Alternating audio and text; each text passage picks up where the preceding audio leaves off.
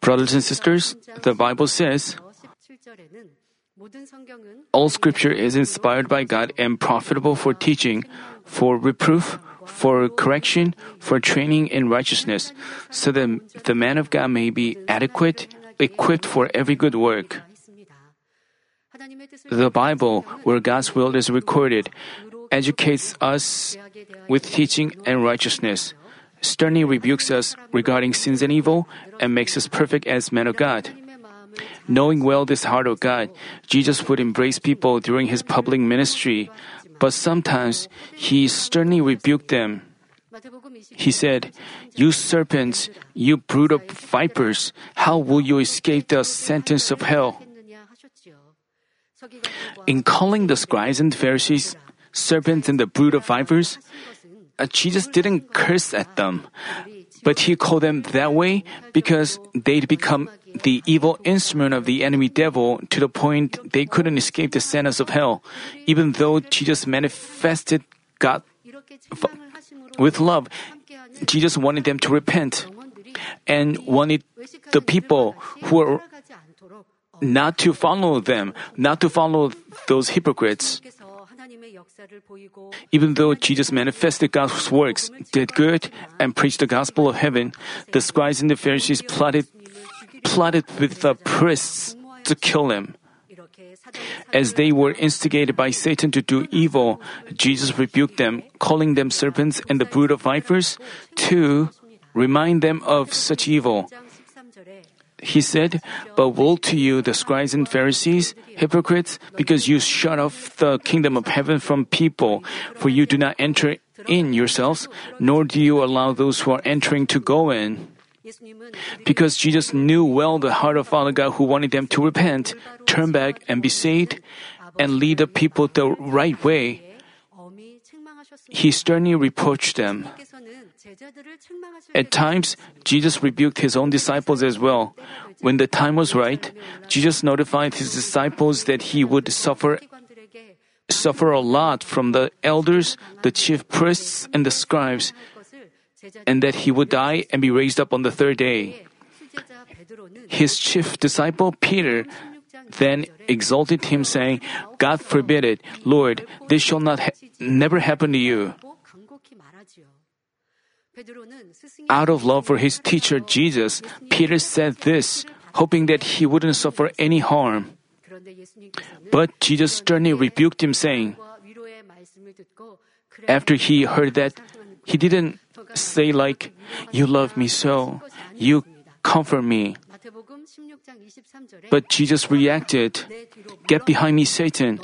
You are a stumbling block to me, for you are not setting your mind on God's interests, but men's.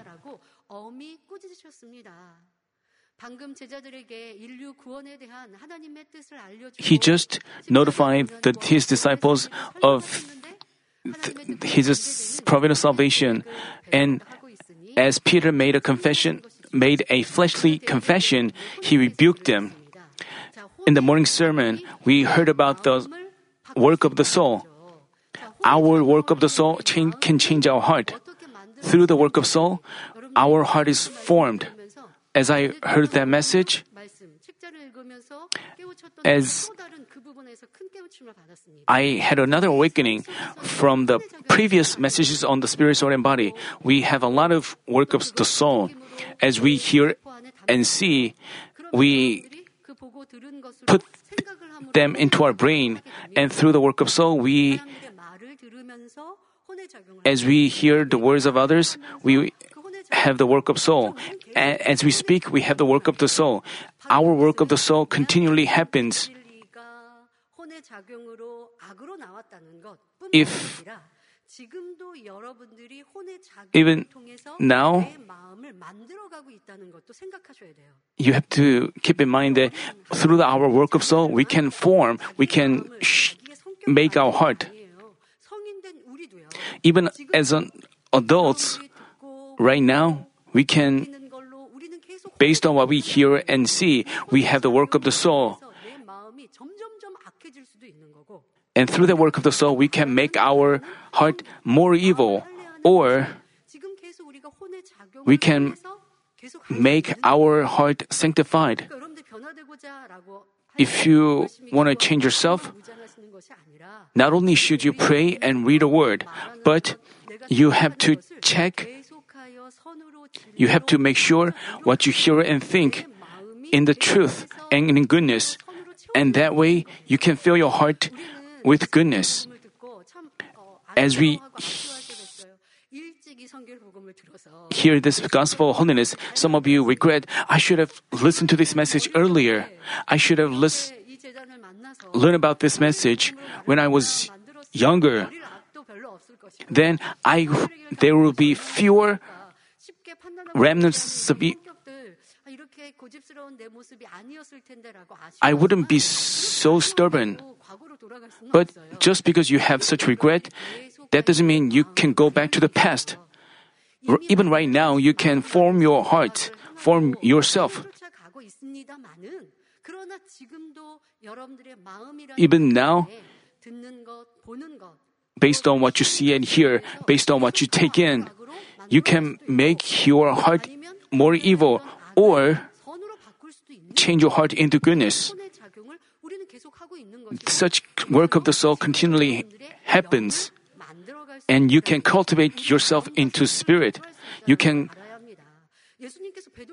Jesus said to Peter, You are the one who, who makes me stumble. Jesus could have ignored, could have become silent for what Peter said. He could have he could have even so Jesus said that to give his disciple an awakening.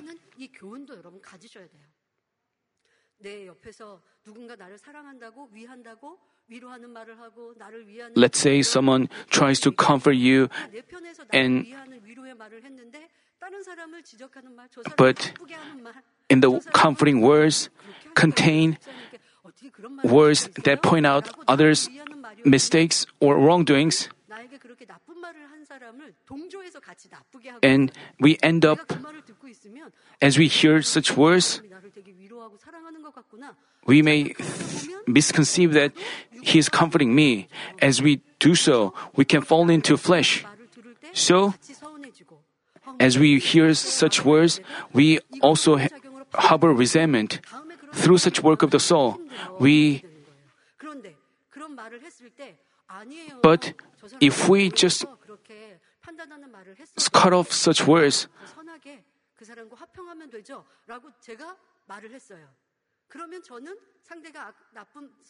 then, even if someone tells us something, some words that are not good, we don't put it in our heart, so we don't have resentment.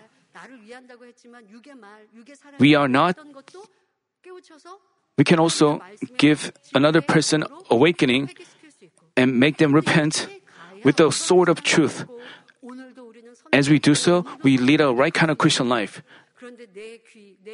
But if we don't set a guard over our mouth, if we just accept every word others speak, others gossiping about people, if we pass judgment and condemnation about others, if we join them in gossiping, together.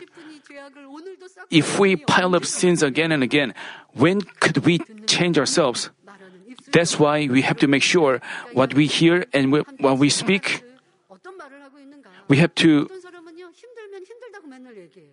Some people, if he's tired, he's worn out, he's exhausted, he always expresses it with words. Is that love? I mean, I mean, senior pastor taught us that even when you are tired and exhausted, I mean, he wouldn't share it with others. But some people, even though they say they love you, but they share such feelings with you and lay your burden on us.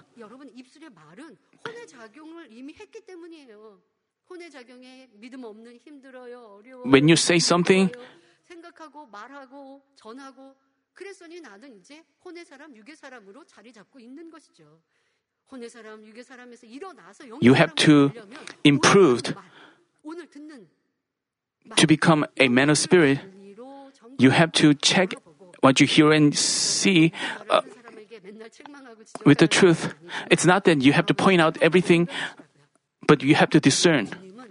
our Lord is the truth itself and the love itself. So when he, even when he heard something that comforted him in a physical way, he corrected it and gave him an awakening. But around us are people who say words of untruth and fleshly words. But if you just you know, such words are put in our heart. Then it's better for you not to have associate with such people. Jesus,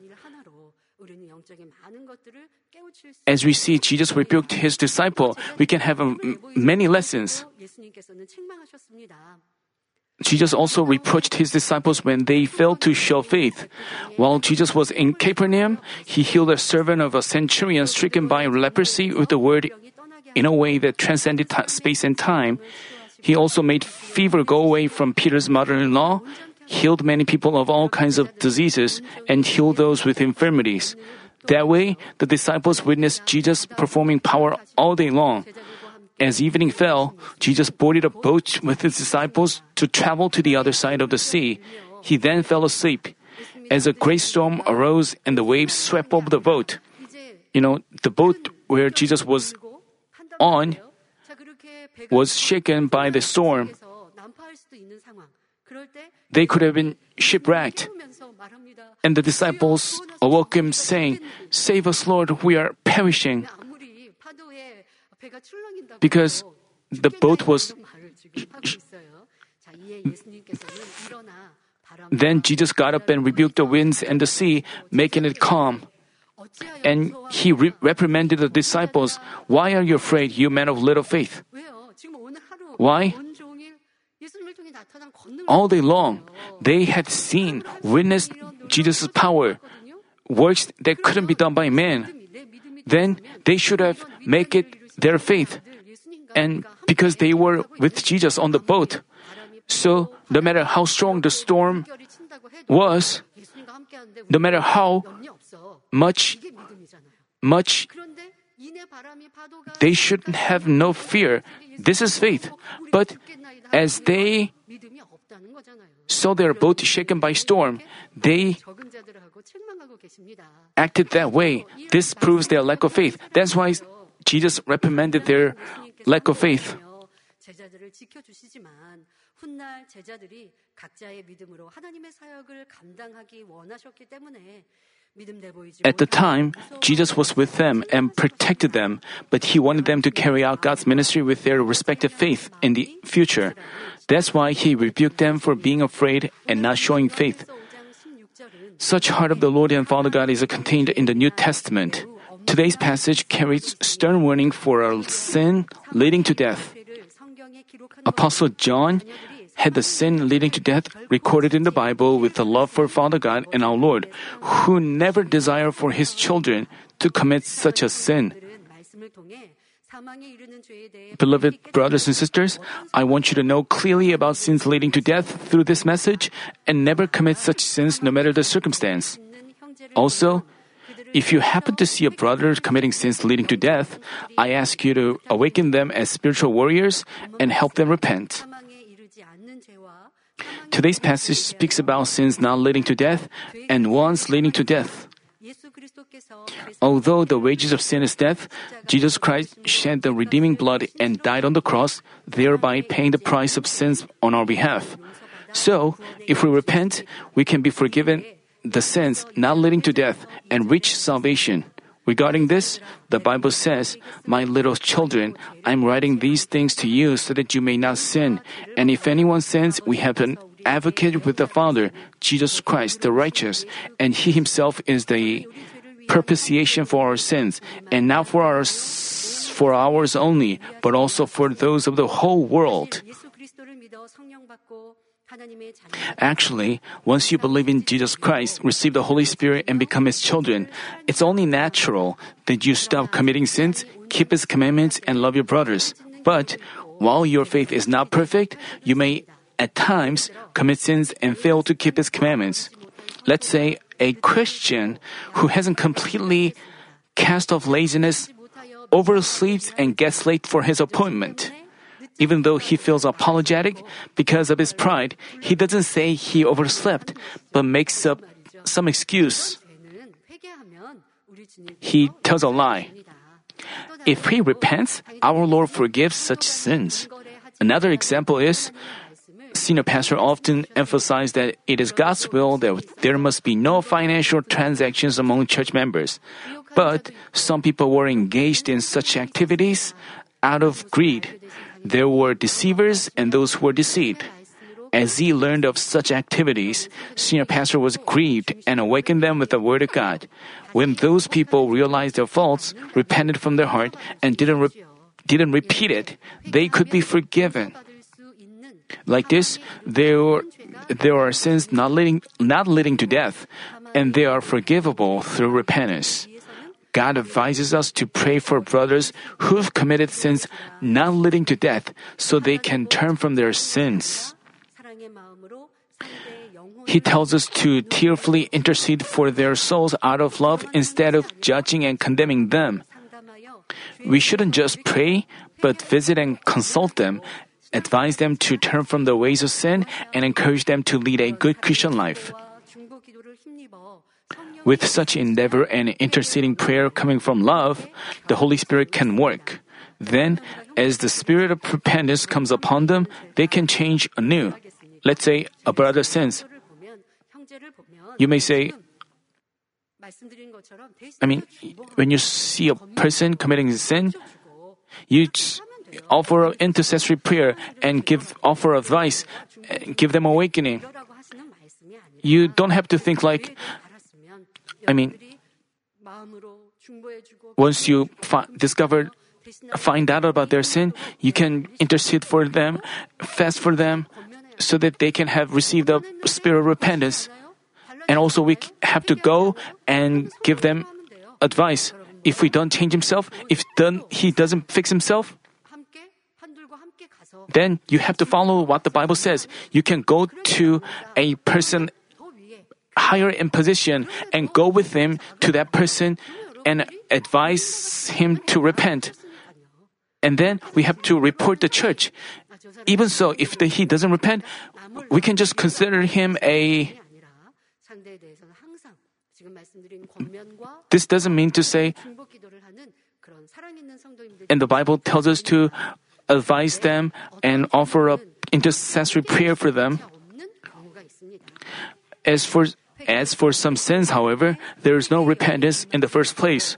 Because they are not to be repented of, the spirit of repentance doesn't come. Without repentance, they cannot be forgiven, but end up in death. Today and next week, let me tell you about, explain about the spirit of repentance. For sins leading to death, we, we cannot receive the spirit of repentance. Among church members, if you pile up a lot of sin, it's difficult for you to receive a spirit of repentance. And it's difficult for you to receive God's grace as well. Before, you receive a lot of grace when you praise and prayed, but it doesn't happen.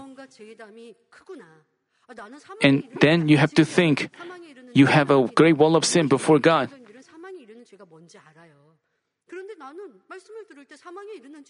We, we, our church members know what sins leading to death are. But, I mean, if you,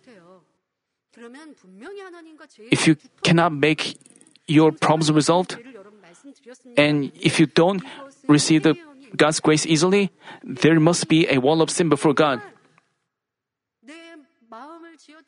For sins leading to death, it's really difficult to, you have to make hardest efforts. And also another person has to offer intercessory prayer. You have to make great efforts. But some people but you may think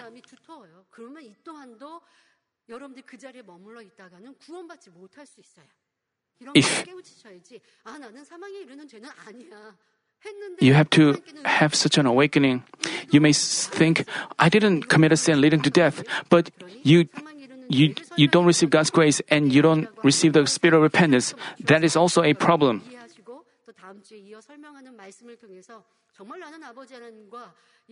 I will explain about this next week as well. You have to check whether you are communicating with Father God will, you have to you have to build such a relationship with him. If you cannot receive the spirit of repentance, even if you struggle, you are not that's the sin leading to death. And today's passage tells us not to even make requests for those who committed sins leading to death. Actually, if we go and advise such a person, they don't even they 이런 reject 사람을 our advice. That's why the Bible 말라라고 말씀하시느냐? 구하여도 대신하여 그들을 용서받기를 구하여도 소용이 없기 때문입니다. 자 그러면 사망에 이르는 죄가 무엇인지 the Bible tells us not to even make requests for those people because it's no use. Then let me speak specifically about what sins lead to death and why God, who abounds in love, says that He won't forgive such sins. 한번 비추고 First, let us discuss sins leading to death. The Bible says, For in the case of those who have once been enlightened and have tasted of the heavenly gift and have been made partakers of the Holy Spirit and have tasted the good word of God and the powers of the age to come and then have fallen away, it's impossible to renew them again to repentance, since they again crucified to themselves the Son of God and put them to open shame. Those who commit the sin of crucifying Again, Jesus Christ, who went through miserable sufferings and shed his blood on the cross to redeem us from our sins, can never be forgiven. Let's say a person believes in the Lord, receives the Holy Spirit, becomes God's child, and experiences divine heavenly gifts and the works of the Holy Spirit. If he loves the world again, leaves our Lord, and becomes degenerate again with sins, he cannot, cannot be forgiven. Consider Judas Iscariot.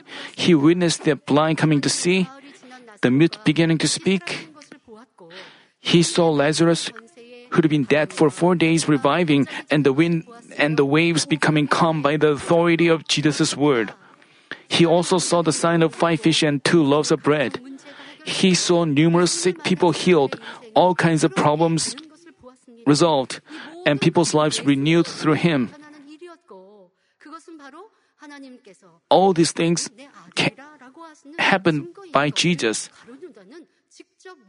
And it is the evidence of Jesus being God's Son.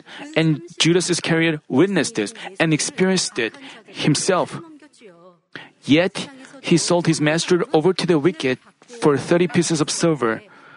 Even out in the world, good hearted people stay grateful to those who offer them a favor for life and serve them. Those who are not good, if they received a favor, he just returns that favor once and doesn't think about it anymore. And senior pastor, what about senior pastor? If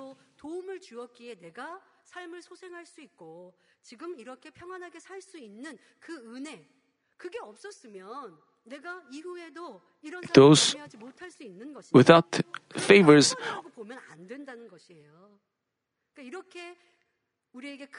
that's, that's why we have to stay grateful to those who offered them offered us a favor.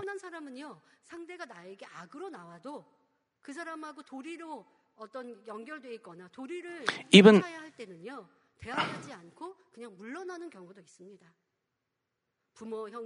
even when another person does evil against them, good people don't fight back, but back off.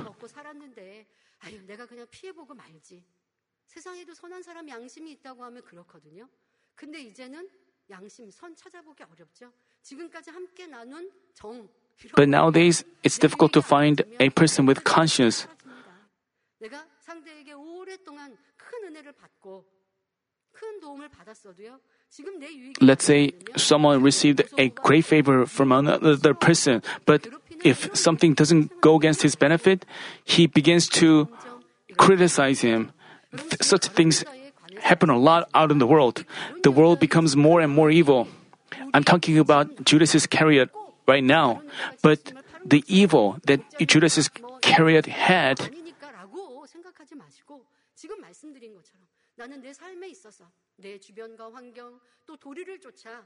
You have to check your life, your what you did to your neighbors and your how you pursue goodness in relationships with we have learned the truth. So, even if another person does evil against us, 그것이 하루아침에 내 유익에 안 맞으면 저 멀리 발로 차버린다고 하면 가룟 유다의 같은 But- 마음이다라는 것을 알아야 합니다. 자, 가룟 유다는 어떠했습니까? 예수님께서 선만 행하심을 보았고 지금까지 스승으로 섬겼습니다. 하지만 이제 예수님의 by the way, Judas Iscariot had seen Jesus doing good only and served him as his master. But as Judas figured that he ha- he could no longer benefit from Jesus. In betrayal, he plotted with those who tried to kill him. This is the heart of a man. When he, as he faced trouble, he tried to calculate. That's the heart of a man, human being. You shouldn't think of this as someone else's story, but we have to examine ourselves. Judas Iscariot, when he saw Jesus performing power, he thought of him as the Messiah, and as he saw the evidences of Jesus, he followed him.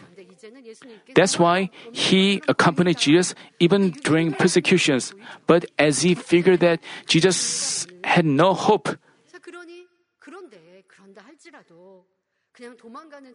as he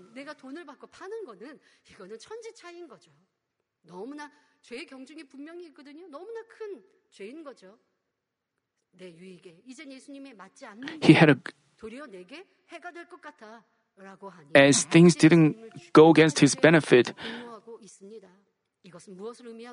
he plotted to kill Jesus. What does this mean? He denied Jesus, who performed numerous signs and wonders, preached the gospel of heaven, and manifested the works of God. He didn't recognize him as the Son of God. This was totally different from those who from those people who didn't believe Jesus because they hadn't directly witnessed his power but only heard of it through rumors. Even though Judas Iscariot directly seen and heard everything firsthand, as the people in, in authority tried to kill Jesus, he figured that Jesus was finished. In turn, he sold him for money in pursuit of his benefit. Afterwards, as he was overwhelmed with pangs of conscience, he returned the 30 pieces of silver and tried to repent anyhow. At least he had a conscience, but nowadays, even such a conscience is not found in evil people. Judas Iscariot came and tried to return the 30 pieces of silver. Even so, God didn't forgive him. Because God didn't forgive him, the spirit of repentance wasn't given, and he couldn't repent. Because he was so agonized, he decided to commit a suicide. But what about now, in the end time?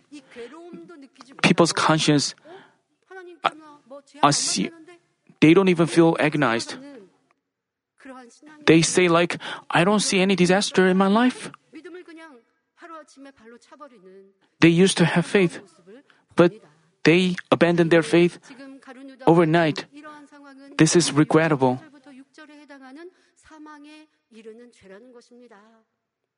It's because what Judas did was the sin leading to death. Being in extreme agony, he ended up hanging himself to death. By the way, Peter also denied Jesus. He also denied Jesus, but the outcome was different.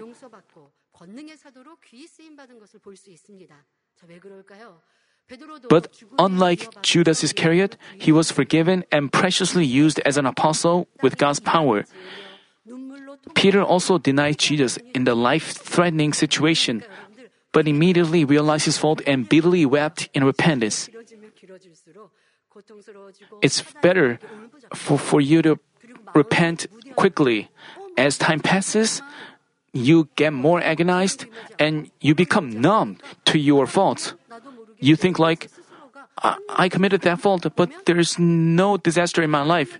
So you begin to justify yourself and you may not have true repentance and you become stained even more with evil and commit Another sin. But if you completely turn from your ways of sin, Father God forgives you. Like Peter, he repented and he had an extraordinary, extraordinary heart for Jesus. In, the, in that life threatening situation, he denied Jesus, but he had a different heart. 아니다라고 부인한 것이 아니기 때문입니다. 이렇게 죄에도 경중, 무게의 차이가 있습니다.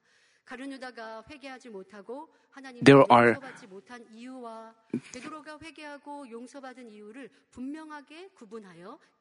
I want you to discern clearly why Judas Iscariot couldn't repent but be forgiven. I want you to discern clearly why Judas Iscariot couldn't be forgiven while Peter repented and received forgiveness.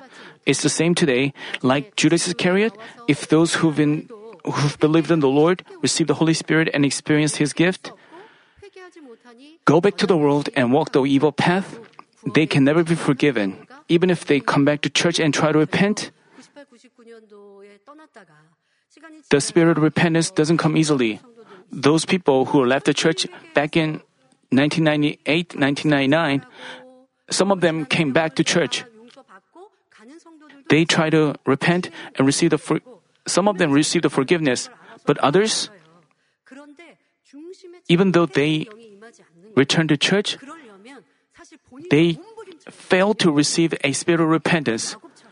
They should have struggled to receive the spirit of repentance. They should have struggled like Jacob before Jabbok River.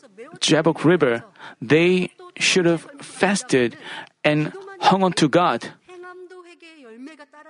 Not only should they pray, 메어 달려서 they should have also demonstrated these. 어떠한 잘못인가라고 하는 것 하나님의 권능을 They should have realized what kind of fault they committed by leaving the church. It was like ignoring the God and the power.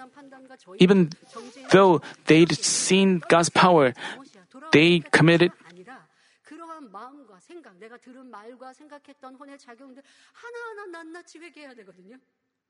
they should have repented of in detail of their words and what they did, but they failed to repent. And they don't. If you receive the spirit of repentance, you realize how evil those things are.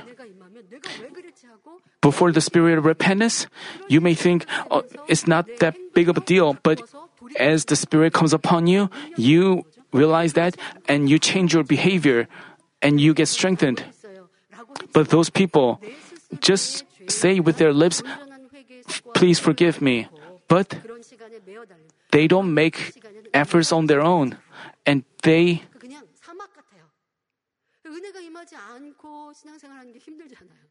if you live without God's grace, it's difficult for you to walk with the Lord. So, those people who return to church, some of them left the church again. They sought a comfortable life without hanging on to God for repentance. Even though they experience, if you re- betray God, even after experiencing His work, it's difficult for you to. If you sin, our Lord, the advocate with the Father, has to speak in your defense. But if you deny him and return to the path of evil, it's like crucifying the Lord again, so you can never be forgiven. That's why the spirit of repentance doesn't come no matter how hard you try to repent. With repentance, you can change yourself and inherit His kingdom.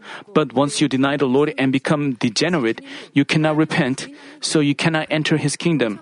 Thus, I hope you keep you keep in mind that if you've believed in the Lord and experienced His grace, but again denied our Lord and God, you can never be forgiven. But around us are people. We know so well about the sins leading to death. So people, they,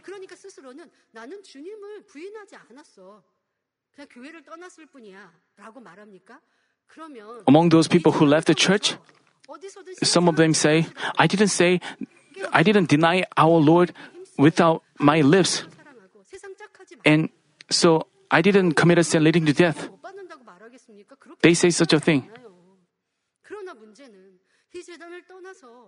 But the problem is, as they after they left the church, they don't lead a right kind of Christian life. But they think for themselves, I didn't deny the Lord. I didn't deny God. I believe in God. They don't even attend church and they don't even lead a right kind of Christian life. Can can we say they believe in God? No. Father God looks at our the depths of our heart we have to understand the Word of God exact, precisely. You sh- shouldn't. Those people say, after they leave the church, they say, I didn't deny the Lord and deny God. But you know, Father God told us to keep the Sabbath and we have to keep His commandments if we love Him. If we commit sins, we belong to enemy devil. 안 하면서 While those people say they believe in God and the Lord, 이전하는 They don't even 하나님의 살아계심을 목도했으면 attend the church, and they, we cannot say that they truly believe in God and the Lord. 그러기를 부탁을 드리고 그런다고 한다면 우리는 정지할 거 없는 거예요. 근데 그러지 않으니 because we only want them to turn from their ways and repent. Also, even while you believe in the Lord, if you curse or swear swear at the church and its pastor, it's difficult to be forgiven. Even among unbelievers are good-hearted ones. They believe in the existence of the Creator, so they don't recklessly deny or curse God.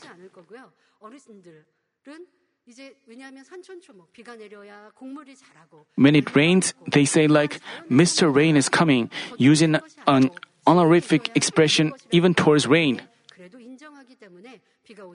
Because they recognize that such natural phenomenon is from God, they use such an honorific expression. Then, if a person who attends church and believes in the Lord curses God or the church and its pastor, how could he be forgiven regardless of the situation? Nowadays,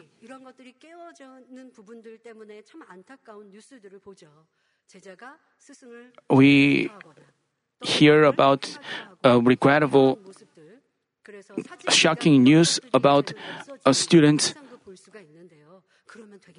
beating his teacher. Such order is broken among teacher and student. There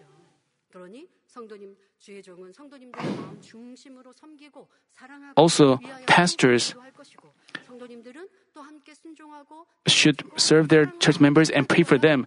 And church members should also obey the pastor. That's how God's kingdom is expanded, and that's how God can be pleased.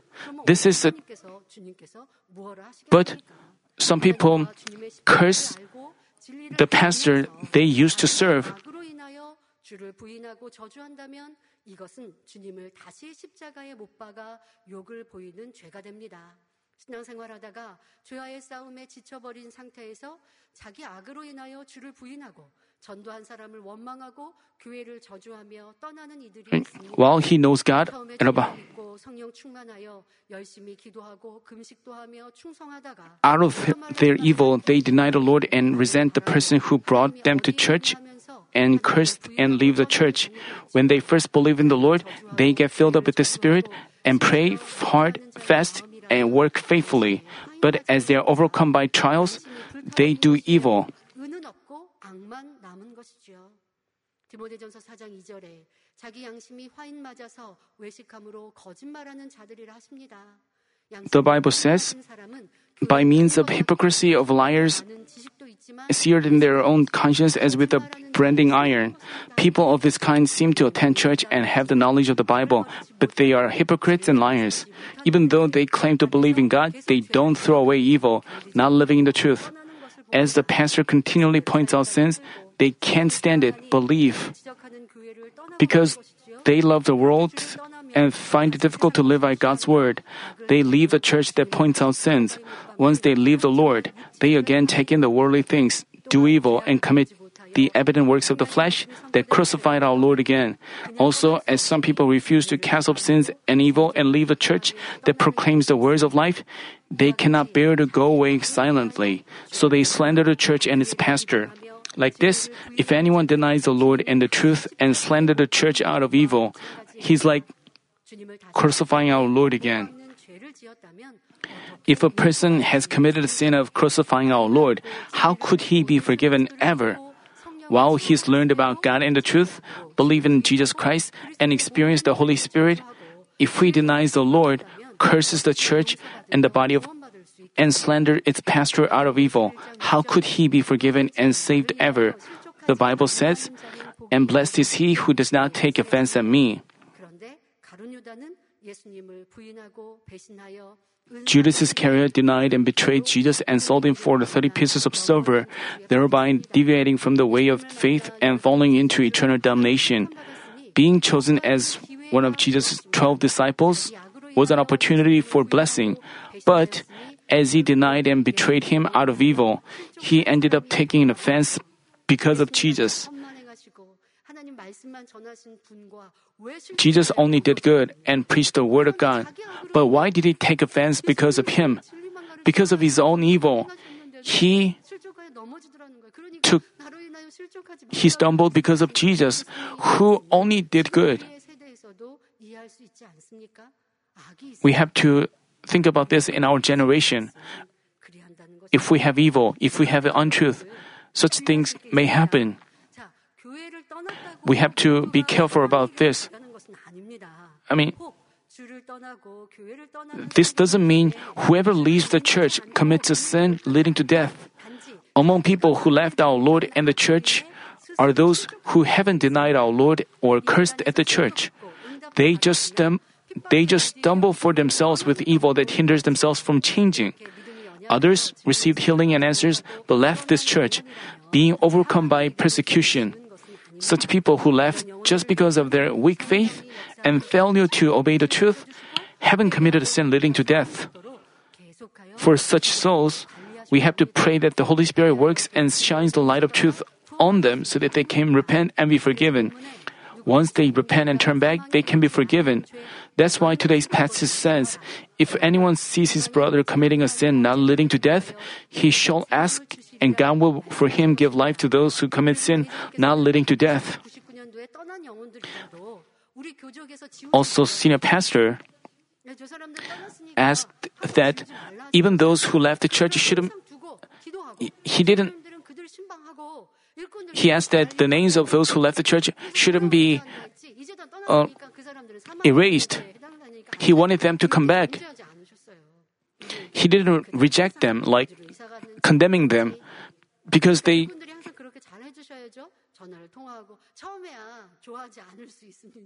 So, church, church workers should take good care of them with love.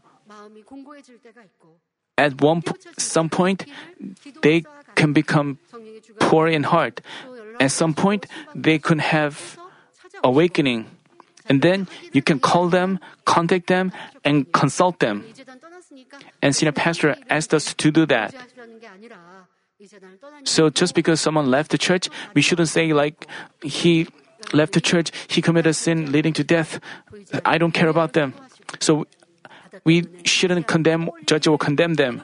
We have to pray for them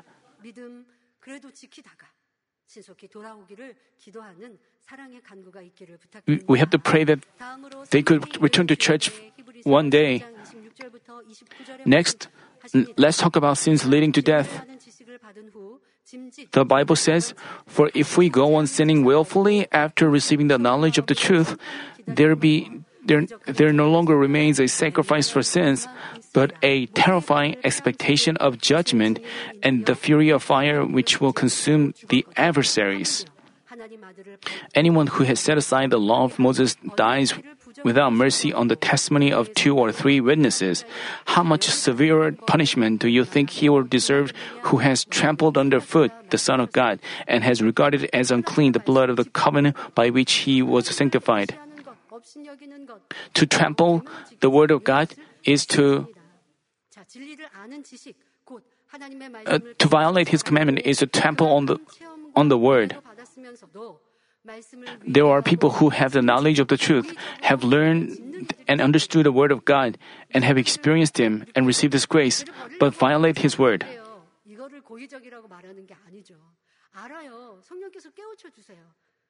Those people know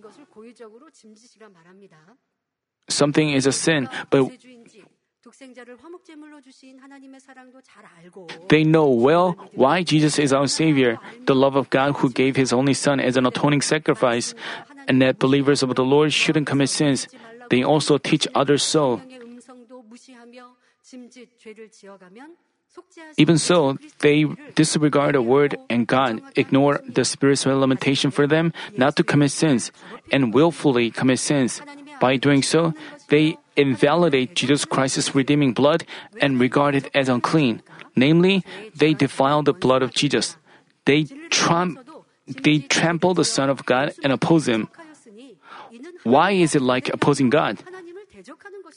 Despite knowing the truth, they willfully commit sins, making themselves belong to the enemy, devil, belong to for this reason, those who willfully commit sins despite knowing the truth cannot be forgiven again. Sins here refer to the evident works of this flesh. They don't just just because you tell a lie once, that doesn't mean you cannot be saved. The Bible says, Now the deeds of the flesh are evident, which are immorality, impurity, sensuality, idolatry, sorcery, enmity, strife, jealousy, outbursts of anger, disputes, dis- dissensions, fractions, envying, drunkenness, carousing, and things like these, of which I forewarn you, just as I forewarn you that those who practice such things will not inherit the kingdom of God. Other verses tell us, Or do you not know that the unrighteous will not inherit the kingdom of God? Do not be deceived. Neither fornicators, nor idolaters, nor adulterers, nor effeminate, nor homosexuals, nor thieves, nor the covetous, nor drunkards, nor revilers, nor swindlers will inherit the kingdom of God. 자 그런데 이러한 육체의 일에 대하여 여러분들이 육체의 일이나 불의한 일을 한 번 행했다고 해서 This is not to say that if you commit a single work of the flesh or an unrighteous deed, it constitutes a sin leading to death, and you cannot receive the spirit of repentance and forgiveness and in- inherit this kingdom. However, suppose you know well something is a sin detested by God and that Holy Spirit laments, but you repeatedly commit such grave sins. Even after you repent, resolve not to do that again, receive interceding prayer, and receive forgiveness, you again dwell in great sins and evil. Regarding this, 2 Peter chapter 2 verses 20 through 22 say, For if, after they have escaped the defilement of the world by the knowledge of the Lord and Savior Jesus Christ, they are again entangled in them and are overcome. The last state has become worse for them than the first. For it would be better for them not to have known the way of righteousness, than having known it, to turn away from the holy commandment handed on to them. It has happened to them according to the true proverb a dog returns to his own vomit. I'm not talking about the novice believers, but those who've experienced God's work, His grace. And they know that what are sins and what are evident works of these. But if we continually commit such sins, it's the sin leading to death. Because this is crucifying our Lord again. You can neither repent nor inherit his kingdom. Without the spirit of repentance, you cannot repent. In turn, you are bound to live amidst sins and evil. Even in relationship with others, there should be trust. If you tell a lie to a person, I mean, if you go to that person and say, I will never tell lies again, but if you repeat that twice and three times, eh, or fourth, four times, if you again applies to the person, would he believe you? Let's say you run a you run a store and your clerk take away some money from the cash register and you find out about his theft and and your clerk says, Forgive me. Please, I've done well. So you forgive him. And after, after some time, however, you again discover that your clerk commits a theft. And he comes over and asks for your forgiveness 세 again. 번째 기회 줬습니다. 그래도 또 그랬어요. And you give him another opportunity. 그렇죠. 뭐또 시간이 흘렀죠. 또 그랬어요. 그러면 세 번째 용서 네 번째 돼서 또 용서를 구한다고 하면요. 사실 그때 주인은요. If you 첫 번째, 두 번째, 세 번째 if we comes to you the fourth time, 용서했던 것까지 다 기억이 나는 거예요. 아버지 하나님도 그러신다는 거예요. it's this, 중한 죄를 지어서 눈물 콧물 흘리고 통해 자복하고 I mean, if you commit a grave sin and thoroughly repent uh, with, with tears, you have to struggle and receive forgiveness. Also, senior pastor offer the intercessory prayer, and you have peace, and you try to live by the word of God and you live in God's grace, and you live with the hope for heaven. But after some time, you again take in the world and commit works of flesh. And then you again ask God for forgiveness. If you repeat such things in your Christian life, what would our Father God say? He wouldn't give you a spirit of repentance. He wouldn't forgive you. He would say, you're going too far.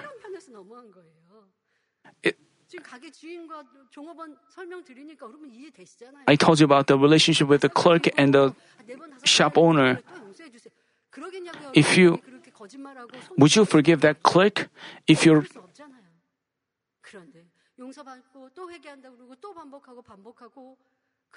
if you com- repeat sins again and again, it's difficult for you to receive the spirit of repentance. It's not that Father God lacks love. Father God is love itself. But that's the way it is. So you end up in the way to destruction. Because you disdain Jesus' blood, there is no sacrifice for redemption and forgiveness. What only awaits you are a terrifying judgment and the fury of a fire which consumes you. Lastly, there are sins which are unforgivable in this age or in the age to come. Speaking against, opposing, and blaspheming the Holy Spirit are sins leading to death. Jesus said, Therefore I say to you, any sin and blasphemy shall be forgiven people, but blasphemy against the Spirit shall not be forgiven. Whoever speaks a word against the Son of Man it shall be forgiven him. But whoever speaks against the Holy Spirit, it shall not be forgiven him, either in this age or in the age to come.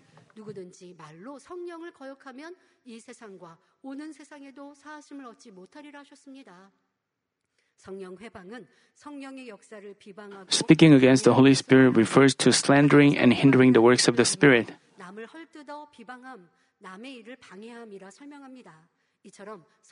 judging and condemning the church with the works of the Holy Spirit to be heretical and hindering its work for God's kingdom falls into the category of speaking against the Holy Spirit. As this church manifested fiery works of the Holy Spirit after its founding and enjoyed rapid growth, we suffered a lot of envy and jealousy from others and were falsely accused and attacked. Hampering God's kingdom and dismissing the church that manifests the works of the Holy Spirit and greatly expands God's kingdom. All these actions fall under speaking against the Holy Spirit. Next, opposing the Holy Spirit it's saying and doing things against the voice of the Holy Spirit. It refers to the cases where people see evident works of the Holy Spirit and don't believe them to be those of the Holy Spirit, reject the voice of the Spirit, and get the pastor or the church that manifests such works into trouble. Lastly, blaspheming the Holy Spirit is insulting the Holy Spirit, the Spirit of God. If a person calls the works of the Holy Spirit those of Satan and calls some work that has not, nothing to do with the Holy Spirit, those of the Holy Spirit, he is insulting God's power and his divine nature.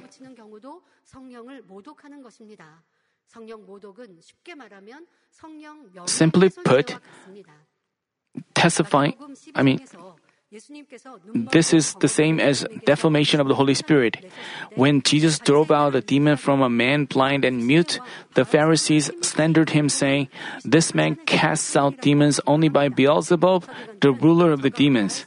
The scribes also remarked, He is possessed by Beelzebub. He casts out demons by the ruler of the demons. They blasphemed Jesus, the Son of God, the works of power, and God. Even today, even if a person has received a title at a church and carries out his duties, if he speaks against, opposes, or blasphemes the Holy Spirit, he can never be saved. Even a pastor taking care of a huge flock or a renowned revivalist can never be forgiven if he calls the works of the Holy Spirit those of the devil or calls the works of God heretical. They claim to be working in the Lord's name and testifying to His name, but as a result of committing evil that is unforgivable in both this age and the age to come, they end up being abandoned. They teach others and say they know well about the truth, but why do such things happen? Even though they profess to work for the Lord, they still harbor evil and practice lawlessness. In doing so,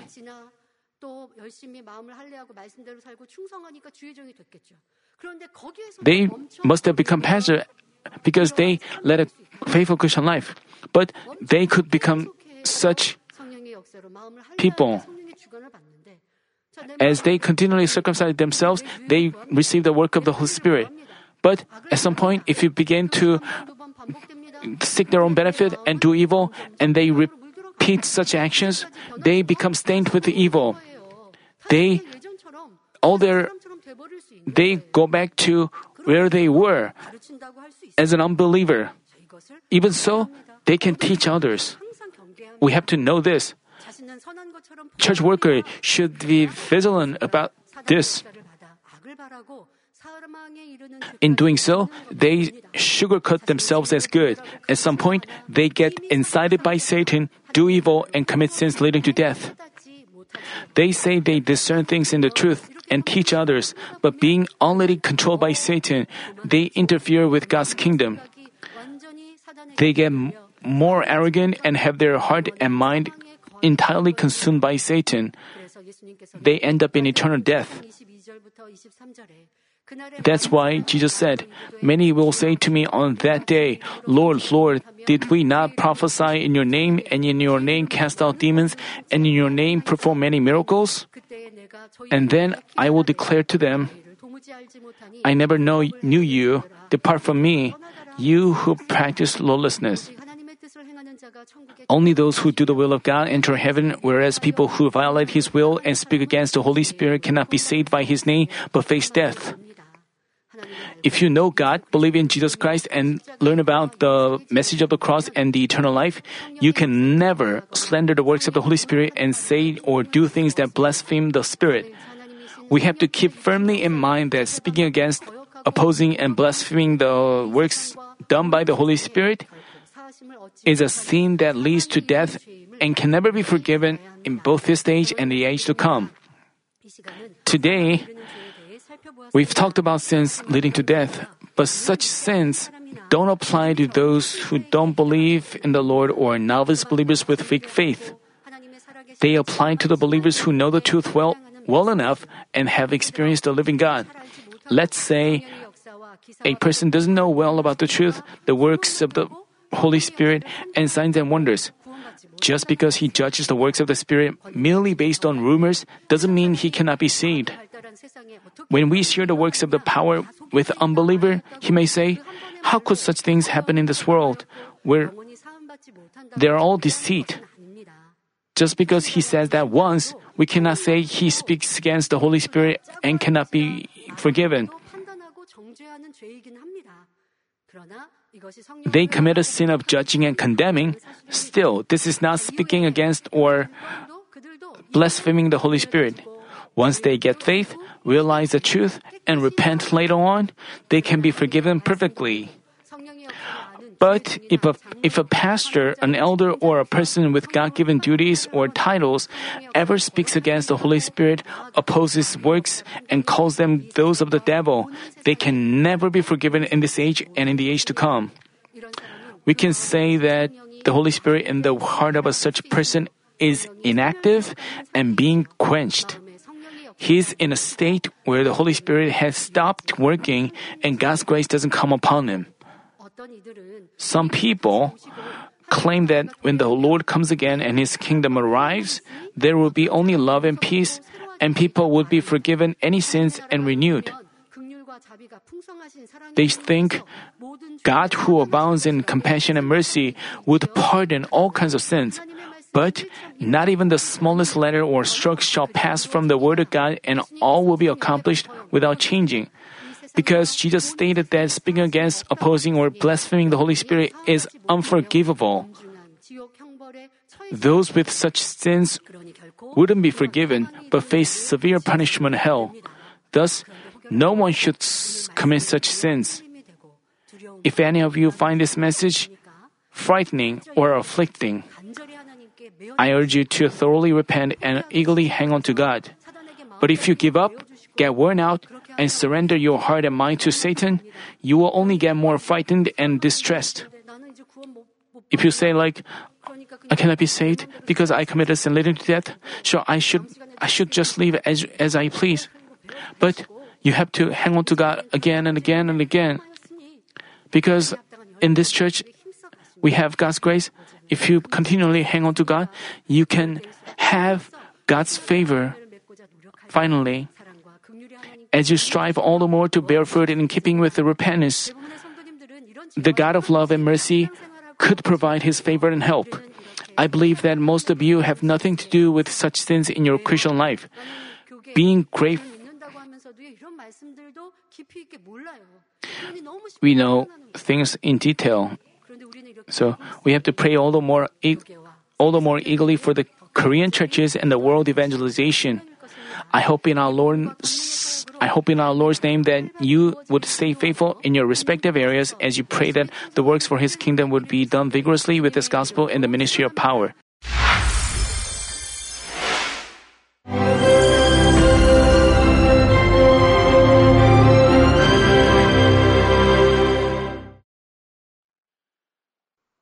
Hallelujah.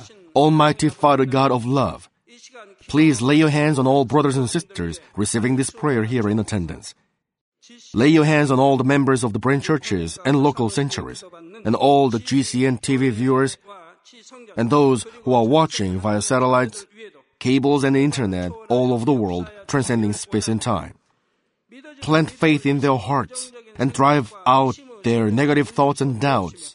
Let all the trials and afflictions leave them. by the fire of the Holy Spirit, from head to toe, scorch their sick and affected parts, including all cells, tissues, and nerves, all internal organs and intestines. Let the light of creation come upon them. In the name of the Lord Jesus Christ, I command the enemy devil and Satan, all diseases, germs and viruses, and infirmities, go away. Let the light shine on them. Scorch their incurable and long-term diseases by the fire of the Holy Spirit. Burn all kinds of endemic and contagious diseases like malaria. Be cleansed and made well. All epidemic diseases, such as colds and fever, go away from them. Protect them from any kinds of germs and viruses and bacteria. Heal them of all kinds of cancers like stomach cancer, lung cancer, liver cancer, breast cancer, womb cancer, intestinal cancer, and all other diseases like AIDS, leukemia, cerebral apoplexy, high blood pressure, low blood pressure, heart disease, lung disease, diabetes, women's diseases, thyroid diseases, and all inflammations. Let them be made whole from polio, stroke, arthritis, herniated discs, and many others. Let all kinds of pains disappear from them, like back pain, headache, and neuralgia. Set them free from epilepsy, autism, depression, neurosis, and all other mental diseases. Loosen them from all kinds of paralysis, and let them get up, walk, and jump. Let them regain good eyesight and restore good hearing. Let the blind open their eyes and the deaf come to hear and mute begin to speak. Heal them of after effects of all kinds of accidents. Restore their ruptured and broken bones. Restore them from burns and let the heat and burning sensation go away from them. Father, let there be no scars left. Be cleansed from all kinds of drug addictions and poisoning. Father, regenerate dead nerves, tissues, and cells, and bring the dead back to life. Father, please bless them to conceive a baby. Bless them to conceive a baby. In the name of the Lord Jesus Christ, I command the enemy devil and Satan, the ruler of the air, the evil forces, and their servants, go away from them. Go away, you evil spirits, unclean spirits, deceiving spirits, spirits of falsehood, separating spirits, and all forces of darkness. Loosen all bonds of wickedness and darkness, and go away from them. Let the light shine on them. Father God, give them strength to cry out in their prayer, and empower them with the power to cast off sins and become sanctified. Let them be in good health as their soul becomes prosperous, and let their family be evangelized. Protect them from all kinds of accidents and disasters, and bless them to lead a successful and prosperous life in everything.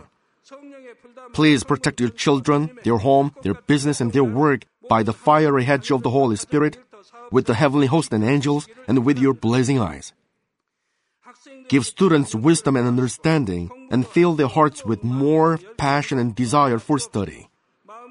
Keep their hearts and minds from worldly things, and plant into their hearts more fervent love for God. Bless your children and let them give glory to you in everything they do, whether they eat or drink or whatever they do. Let them confess and testify to the living God. I've met God, I've experienced God, and received His answers and blessings. Father God, thank you. Let all glory be to you alone. In the name of our Lord Jesus Christ, I pray. Amen.